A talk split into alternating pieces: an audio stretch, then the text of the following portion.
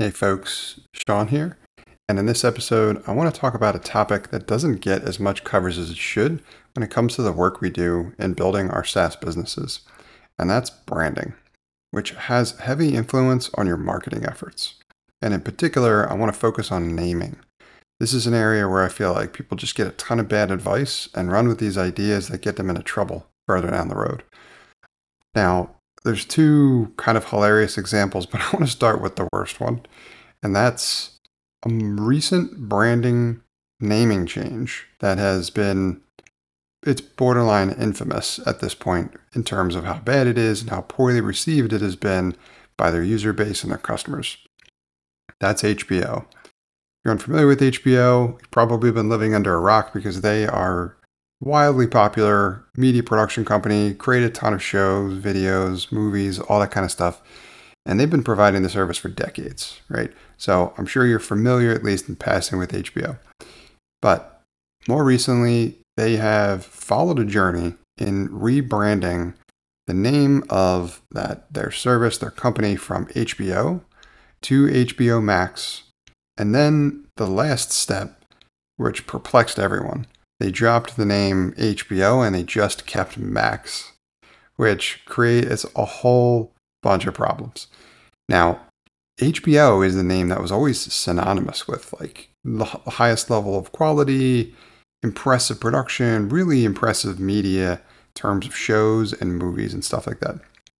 In particular, it was the shows, you know, like The Sopranos, uh, more recent stuff like The Chernobyl Diaries have been they're critically acclaimed. They've received all kinds of awards, so they have a brand and a lot of goodwill that is very strong. They've created a ton of loyal customers over a long period of time. So the name HBO is like Coca Cola uh, to the soda industry, so to speak, the beverage industry.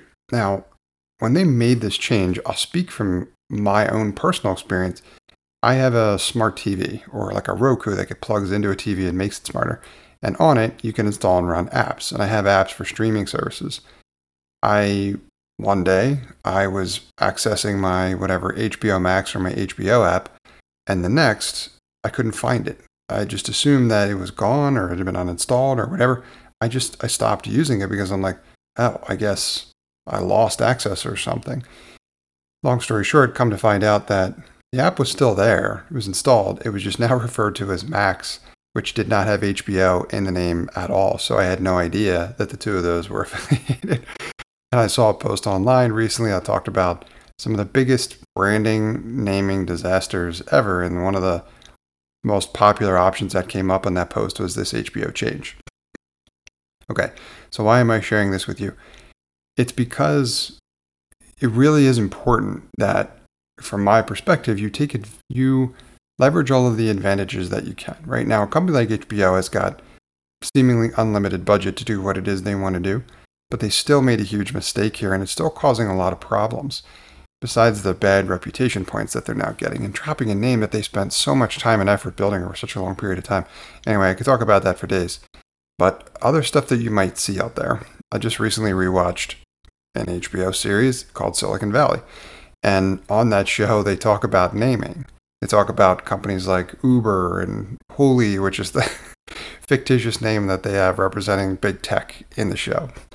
But they talk about how the names are supposed to be these like ambiguously worded, just like bizarre things that, when said out loud, sound very different than almost anything else you've ever heard. There's also a very interesting joke in the show.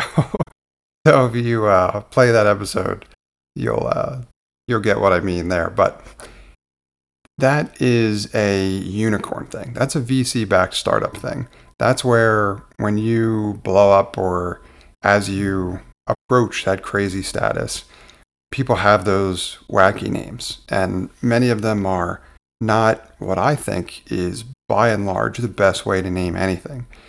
And that is thematic, which is the strategy that I'm always leveraging. The reason why I create thematic names, I'll give you examples, is because marketing is hard. If you haven't done a lot of marketing before, it's difficult, especially if you're creating something new. If you're trying to get people to understand your software, what it does, how it helps them, and you create some kind of bizarre name, like Uber, then you're going to need to spend a fortune convincing people or associating Uber with transportation because it doesn't have anything like that in the name, right? Instead, if you leverage the thematic name, I'll give you an example of mine, which is called Podcast Show Notes.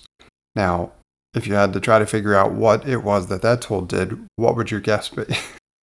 that tool creates podcast show notes, right? So it even speaks to the output a little bit about the outcome that I'm creating for my users and customers.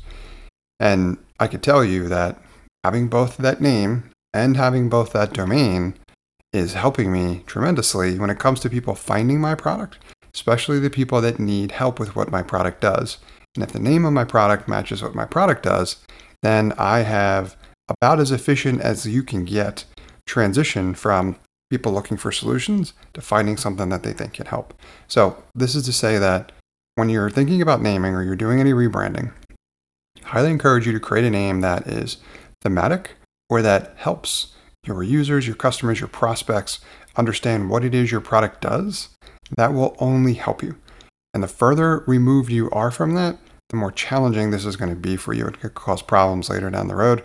I don't know if you'll ever make it or I will ever make it to a level like HBO has, but even with all their resources and experts and budget, they still made that huge blunder. And they lost name that had a lot of goodwill, had a lot of recognition, and they changed it to something that way back in the day was associated when I was a lot younger with Cinemax, which is like they did like softcore porn basically.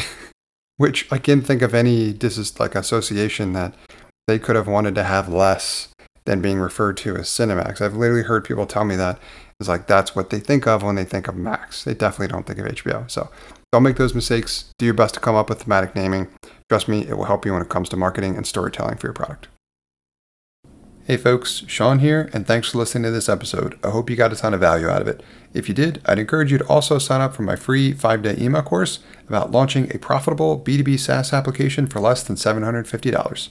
If you'd like to sign up for that course, you can do so at nextstep.io forward slash B2B SaaS.